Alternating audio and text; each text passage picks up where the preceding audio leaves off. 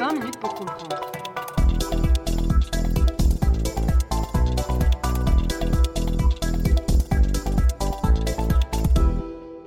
La gouvernance climatique mondiale.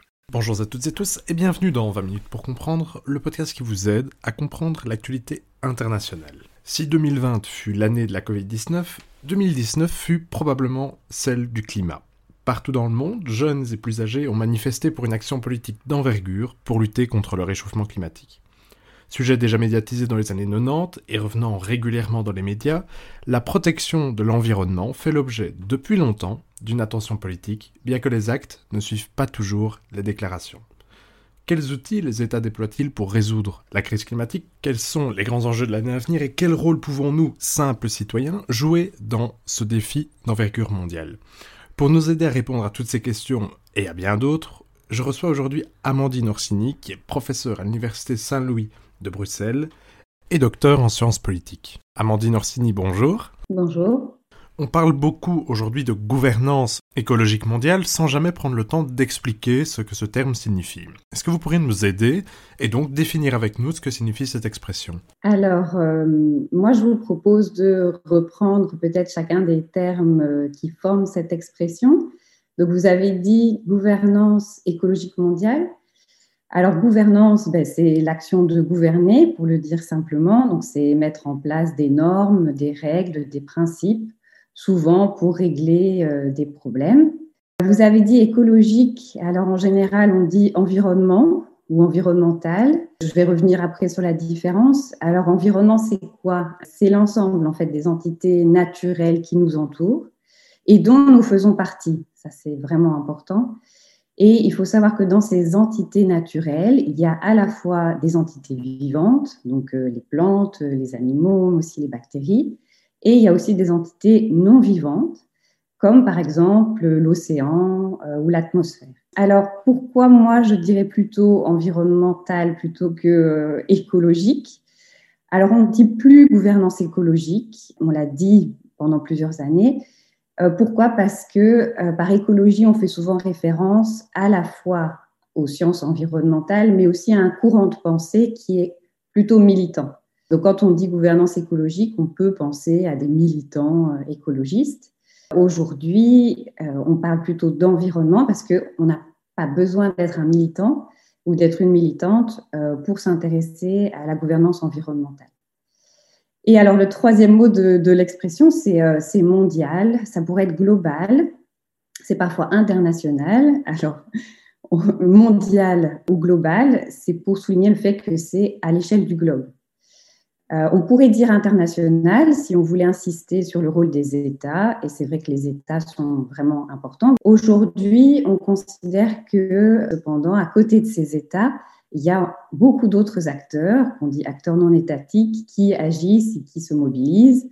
On peut penser aux entreprises, on peut penser aux citoyens, on peut penser aux partenariats aussi entre tous ces types d'acteurs. Du coup, on préfère dire plutôt global ou mondial et aussi pour souligner le fait que cette gouvernance, elle a lieu à beaucoup d'échelles différentes. Elle a lieu à des échelles qui sont locales, qui sont donc quand on a des euh, initiatives ponctuelles, mise en place euh, de potagers, euh, changement des transports locaux. Elles peuvent être nationales, il peut y avoir une échelle nationale, une échelle régionale, notamment au niveau de l'Union européenne par exemple, une échelle internationale entre États et alors même une échelle transnationale. Et donc en fait, on dit mondial parce qu'il y a des interactions entre toutes ces échelles qui créent en fait cet effet mondial. Si on met du coup les trois termes euh, ensemble, si on garde gouvernance environnementale euh, mondiale, eh bien en fait, c'est quoi? C'est une gouvernance qui du coup a pour objectif de trouver des réponses aux crises environnementales qui sont aujourd'hui globales. Et donc, euh, pour le dire à nouveau simplement, elle vise cette gouvernance à essayer de rééquilibrer les relations principalement en fait entre l'homme et la nature. Et alors, pour finir, je pense que c'est important de souligner que cette gouvernance environnementale globale, en fait, elle va bien au-delà des enjeux environnementaux. Sont liés à beaucoup d'autres enjeux euh, économiques, éthiques, euh, il y a des questions de droits de l'homme, des questions de justice. Et il y a vraiment une interrelation de ces thématiques. il y a beaucoup de questions qui se posent dans le cadre de la gouvernance environnementale qui concernent en fait la société dans son ensemble plus généralement. par exemple, si on se demande est-ce qu'il faut agir sur l'environnement par géo-ingénierie, c'est quoi la géo-ingénierie? C'est modifier notre environnement. Bon, ben, on a l'impression que c'est une question environnementale, mais en fait, elle pose d'autres questions euh, techniques, évidemment, comment réussir à modifier notre environnement pour contrer les changements climatiques, financières, parce que évidemment ça a un coût, et peut-être et surtout éthique. Est-ce que on peut, est-ce qu'on a le droit de modifier notre environnement? Il y a quand même une prise de risque. Comment euh, calculer, calculer ces risques? Et d'un autre côté, il y a énormément de problèmes sociétaux qui résonnent en fait avec les problèmes environnementaux. C'est le cas, par exemple, de la crise alimentaire mondiale. On sait qu'elle est exacerbée en fait par les problèmes environnementaux, par euh, l'érosion des sols, par ce qu'on appelle l'accaparement des terres, par exemple pour les monocultures, ou par les changements climatiques. Et donc euh, aujourd'hui, si on veut essayer par exemple de résoudre cette crise alimentaire mondiale, on sait qu'on doit aussi se tourner vers des questions environnementales. Donc c'est bien l'ensemble de ces euh, trois composants, gouvernance environnementale mondiale, et c'est euh, l'ensemble des interactions à toutes les échelles et finalement sur beaucoup de, thématiques. Pensons notamment à la conférence de Paris sur le climat. Quelles sont les différentes évolutions récentes qu'on peut repérer sur ce que nous appellerons alors désormais la gouvernance écologique mondiale? Moi, je voulais déjà souligner qu'en fait, cette gouvernance environnementale globale, elle est récente. Euh, elle a commencé il y a tout juste 50 euh, ans euh, ce qui est vraiment très peu à l'échelle mondiale. Elle a commencé donc au sommet de la Terre de Stockholm de 1972, où là, il y a eu le, un premier rassemblement d'États qui ont reconnu l'importance des questions environnementales.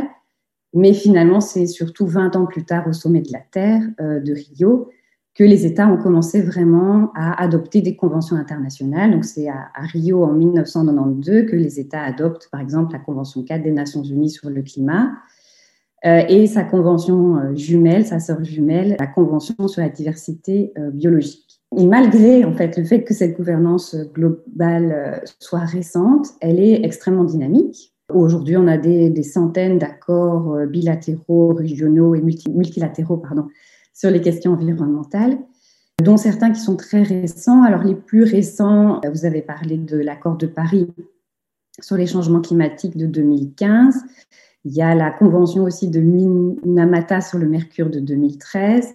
Et il y a aussi, par exemple, la Convention sur l'interdiction des armes nucléaires de 2017, euh, qui, même si ce n'est pas un accord environnemental à proprement parler, a quand même une dimension environnementale. Alors, les évolutions récentes, plus généralement, il y en a trois.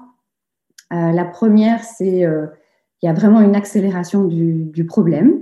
Alors pourquoi? Parce que d'un côté, on a des données scientifiques qui sont de plus en plus nombreuses, de plus en plus fiables et qui vont toutes dans la même direction et qui nous indiquent qu'il y a au moins deux grandes crises environnementales aujourd'hui qui sont celles, alors qui est peut-être la plus connue, c'est celle des changements climatiques. Et puis il y en a une deuxième du coup qui, se couple à celle-ci, c'est euh, le problème de l'extinction euh, des espèces naturelles. Donc c'est une crise liée à la biodiversité. Euh, donc, on a de plus en plus de données scientifiques et puis surtout, ces données scientifiques nous montrent qu'on est dans une évolution de type exponentiel. Et alors là, quand j'utilise ce mot, ça vous fait peut-être un peu euh, peur parce que euh, la courbe exponentielle, elle nous rappelle la courbe de contamination du Covid-19 dont on est en train de faire l'expérience. Et en fait, elle, elle est similaire à la courbe d'évolution, par exemple, de ce phénomène des changements climatiques. Une autre évolution récente, c'est un peu en réponse à ça, une prise de conscience planétaire de l'existence de ces problèmes environnementaux. Donc à nouveau, pour euh, une gouvernance qui a commencé il y a à peine 50 ans, on est dans un niveau de prise de conscience qui est, euh, qui est très élevé. Donc comme je vous ai dit, beaucoup d'accords internationaux, euh, énormément d'organisations internationales qui s'occupent de questions environnementales. Donc une réelle volonté en fait d'agir pour essayer de trouver des solutions. Et puis la troisième évolution récente, c'est l'augmentation de la prise en compte des questions environnementales, comme je vous disais au tout début, dans les questions de société plus généralement, avec une volonté d'élargir nos perspectives. Et alors, il y a plusieurs façons d'élargir ces perspectives et une, une façon récente consiste à réfléchir à donner plus de droits à la nature. J'ai une petite anecdote à vous raconter. Mon cours de gouvernance environnementale mondiale, euh, je le commence très souvent en faisant intervenir dans mon cours un cactus. Un cactus que j'ai nommé Gilbert et qui vraiment, enfin que je vais chercher évidemment, que je place vraiment euh, devant mon micro de l'amphithéâtre. J'annonce à mes étudiantes et mes étudiants qu'on a un intervenant euh, extérieur un peu particulier qui nous présente d'ailleurs euh, une crise environnementale importante qui est la crise des abeilles, qui est liée à cette crise de biodiversité. Et voilà, je place vraiment Gilbert comme cet intervenant extérieur. Et donc en général, au tout début, mes étudiantes et mes étudiants sont un peu surpris Évidemment, il y a un moment de malaise puisque euh, mon cactus ne peut pas parler tout seul, ne peut pas faire une présentation. Donc, je finis toujours par la faire au nom de mon cactus. Mais j'insiste vraiment sur le fait que c'est lui qui parle à travers moi. Je fais ma présentation et, à la fin, je demande aux étudiantes et aux étudiants ce qu'ils en ont pensé. Donc, il y a toujours un moment où ils sont, au, début, où ils sont mal à l'aise. Et puis, en en discutant, on finit par réaliser qu'il y a des points communs, en fait, entre ce cactus euh, et les étudiantes et les étudiants. Parce que souvent, ils me disent oui, mais c'est pas possible, c'est un cactus, il peut pas parler, il est inutile.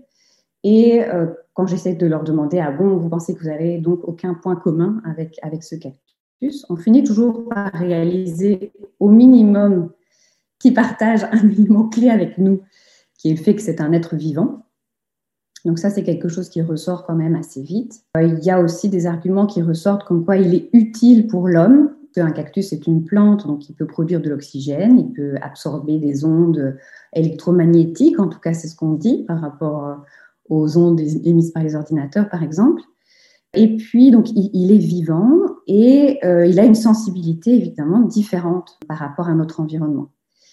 Et donc, au fur et à mesure, devant un amphi qui est initialement très, très sceptique, on finit toujours par avoir une discussion sur le fait que euh, bah, peut-être mon cactus, effectivement, pourrait, enfin, a des droits, puisqu'il est vivant, il pourrait avoir un point de vue sur euh, les problèmes environnementaux mondiaux et euh, il pourrait apporter une perspective différente. Et ben, cette anecdote de mon cactus, c'est quelque chose qui est de plus en plus pris en compte sur la scène internationale. Il y a certains États qui ont commencé à, reconnaître et donner une personnalité juridique à des entités naturelles, donc même au-delà des êtres vivants, notamment à des fleuves, par exemple euh, en Nouvelle-Zélande ou en Inde. Il y a certains fleuves qui ont été reconnus comme entités vivantes, dans l'objectif de pouvoir les consulter en cas euh, de projets ou de problèmes environnementaux qui sont autour de ces euh, fleuves et de ces rivières. Et donc, concrètement, comment est-ce qu'on pourrait consulter un fleuve ou votre cactus Gilbert?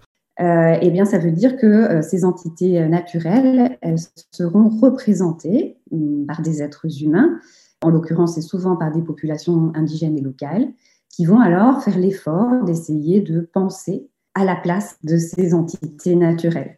Il y a une autre tendance récente qui va aussi dans ce sens-là, c'est celle de la reconnaissance du crime d'écocide. Alors le crime d'écocide, pourquoi c'est lié? Alors le crime d'écocide, on en a entendu parler dans l'actualité récente, au moins à deux endroits du globe. En France, le président Emmanuel Macron a utilisé l'expression pour parler des feux de forêt euh, en Amazonie au Brésil. Et puis on en a entendu parler euh, en Australie qui a aussi dû faire face à des feux de forêt euh, d'une ampleur euh, inégalée. Et donc, dans les deux cas, à nouveau, c'est l'idée de pouvoir reconnaître euh, l'existence d'un crime, alors du coup pas contre l'humanité, même s'il est d'une ampleur tout aussi importante, mais contre la nature. Et quels sont, selon vous, les grands enjeux écologiques et climatiques de l'année à venir? L'année 2021, en fait, elle euh, marque le report de plusieurs grandes conférences internationales. Donc, il y a un premier objectif qui est celui bah, de continuer l'adoption euh, de traités internationaux et, et, aussi surtout leur mise en œuvre. En fait, 2020 était pressenti comme une année clé, phare pour la gouvernance environnementale mondiale, Bon, évidemment, avec la crise euh, sanitaire, euh, l'ensemble de ces réunions ont été reportées en 2021, mais ce qui fait que donc 2021 marque maintenant ce grand tournant de cette gouvernance environnementale mondiale. Alors, ce grand tournant, en fait, il avait euh, trois piliers. Un pilier qui était celui des changements climatiques, un pilier qui est celui de la biodiversité et un troisième pilier qui était celui de la gouvernance des océans. Alors, sur la thématique des changements climatiques, en 2020, on aurait dû avoir la conférence des parties numéro 26 de la Convention euh, de cadre des Nations Unies sur les changements climatiques, qui aurait dû se tenir euh, à Glasgow, en Écosse, en novembre 2020, et qui est donc maintenant prévue, cette COP26, à Glasgow, en novembre 2021. Alors pourquoi elle est clé? Parce que c'est une conférence internationale qui devait analyser les résultats des cinq premières années de mise en œuvre de l'accord de Paris. Précisément, pourriez-vous rappeler les grands enjeux de cet accord de Paris? Donc l'accord de Paris, c'est le dernier traité international adopté sur les questions de changement climatique, dont l'objectif est de minimiser l'augmentation de la température du, globe avec un objectif de maximum plus de degrés et si possible, en fait, même euh, ne pas aller au-delà de plus 1,5 degrés. Pour pouvoir atteindre cet objectif, l'accord de Paris, il incite les États à adopter des mesures et ces mesures sont euh, révisées, donc analysées, évaluées tous les cinq ans. Et donc, on était en 2020, puisque l'accord a été adopté en 2015, on était euh, au terme du premier cycle de mise en œuvre des engagements de l'accord de Paris. Donc, on va le faire en 2021. L'objectif, après ce premier bilan, bah, c'est de constater en fait le niveau de mise en œuvre de cet accord de Paris et normalement, cet accord de Paris demande à chaque État d'augmenter son ambition pour le cycle de cinq années qui arrive. Donc normalement, les États ont mis en œuvre leurs objectifs.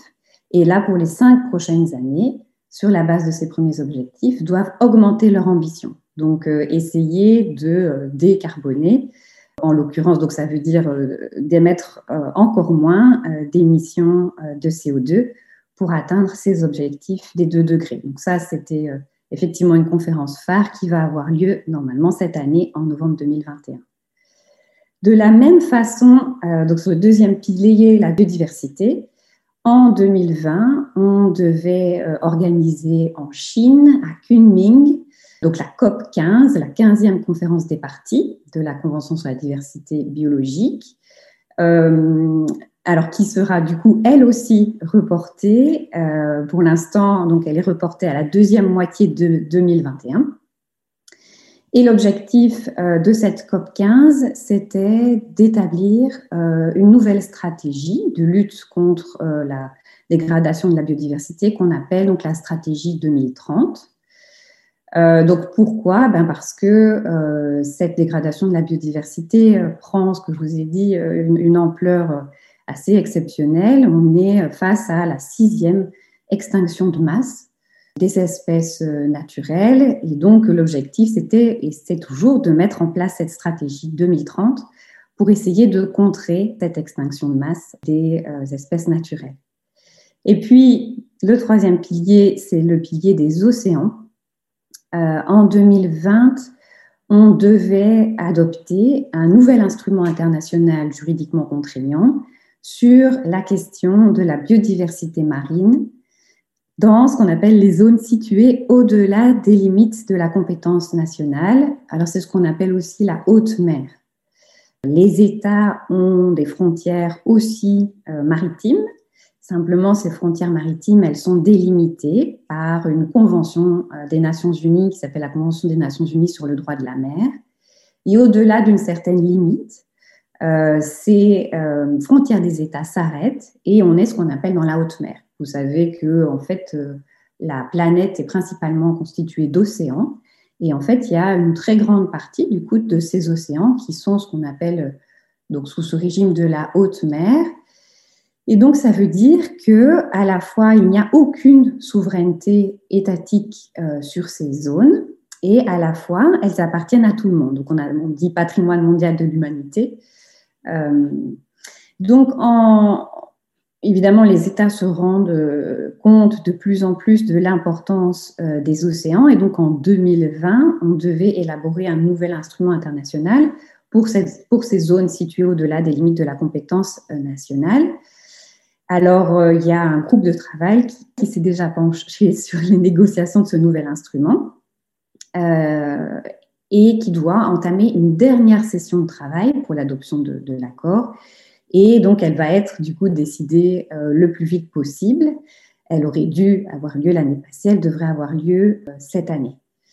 Ce qui est important, donc, on pourrait penser que euh, on a eu du coup un peu un, échec de cette année 2020 avec un, report à 2021.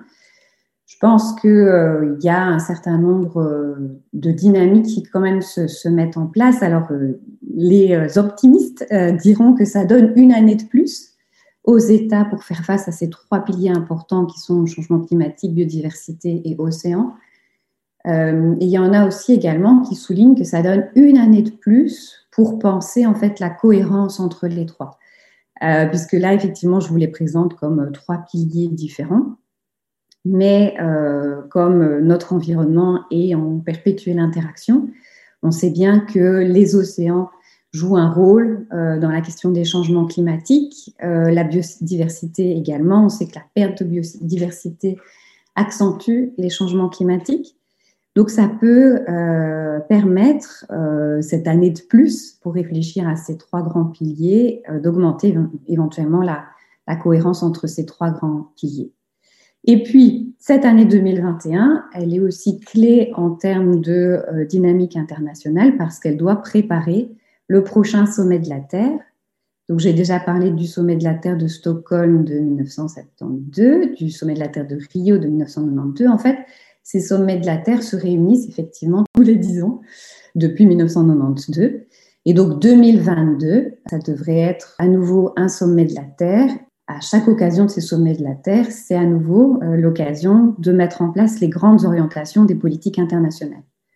Donc d'ici 2022, euh, on devrait avoir ce bilan de l'accord de Paris pour les cinq premières années. On devrait avoir une stratégie 2030 pour la biodiversité. On devrait avoir un accord sur les océans mais on va essayer aussi de mettre en place de nouvelles grandes orientations des politiques internationales. Une autre chose aussi euh, importante à souligner par rapport à, l'objectif de 2021 et par rapport à ce report d'un an de l'ensemble de ces conférences, on pourrait à nouveau être un peu déçu, mais ce dont on se rend compte aussi, c'est que leur pertinence est d'autant plus renforcée par la crise sanitaire. Je vous l'ai dit euh, au tout début, cette crise sanitaire, elle permet de mettre en évidence cette dynamique exponentielle. Et donc finalement, il y a aussi une certaine prise de conscience de certains acteurs de l'importance, enfin, ou de regain d'importance des thématiques environnementales du fait de euh, cette courbe exponentielle aussi de l'augmentation des changements climatiques. Précisément, c'est intéressant et nous conclurons notre échange d'aujourd'hui là-dessus. Est-ce que la crise de la Covid-19 a d'une certaine manière aidé cette gouvernance écologique mondiale d'une autre façon? Cette crise sanitaire, finalement, peut être bénéfique à la gouvernance environnementale mondiale. On s'est rendu compte que ben, c'est là, en partie, la dégradation de la biodiversité qui mène aux zones aussi, donc ces maladies infectieuses qui sont transmises par les animaux, donc on a par exemple les, experts du programme des Nations Unies sur l'environnement qui indiquent qu'aujourd'hui, on sait qu'il y a 60% des maladies infectieuses et 75% des maladies infectieuses émergentes, donc à venir, qui sont zoonotiques, donc qui sont ces maladies transmises par les animaux. Du coup, c'est vrai que cette COP 15 de la biodiversité, qui va maintenant avoir lieu en 2021, notamment en Chine, sa pertinence en fait a été renforcée par la crise sanitaire, puisque on sait qu'elle est en partie due à la dégradation de notre environnement. Et puis donc pour faire un lien toujours entre cet agenda environnemental et puis euh, l'agenda euh, actuel, euh, l'agenda environnemental à nouveau reprend un petit peu d'importance face à la crise du coronavirus parce que se pose la question des plans de relance. Alors c'est vrai que on a un peu l'impression qu'elle est tous les jours remise à plus tard. Mais donc, on sait que, nos activités vont, vont normalement euh, reprendre et donc il se pose la question de la nature de cette reprise. Et donc, c'est aussi important qu'en 2021, on pense à la fois à la reprise et à ces trois piliers de la gouvernance environnementale. Et puis, la crise du coronavirus, elle nous permet aussi de, de repenser euh, aux enjeux évidemment sociétaux, sociaux et de justice.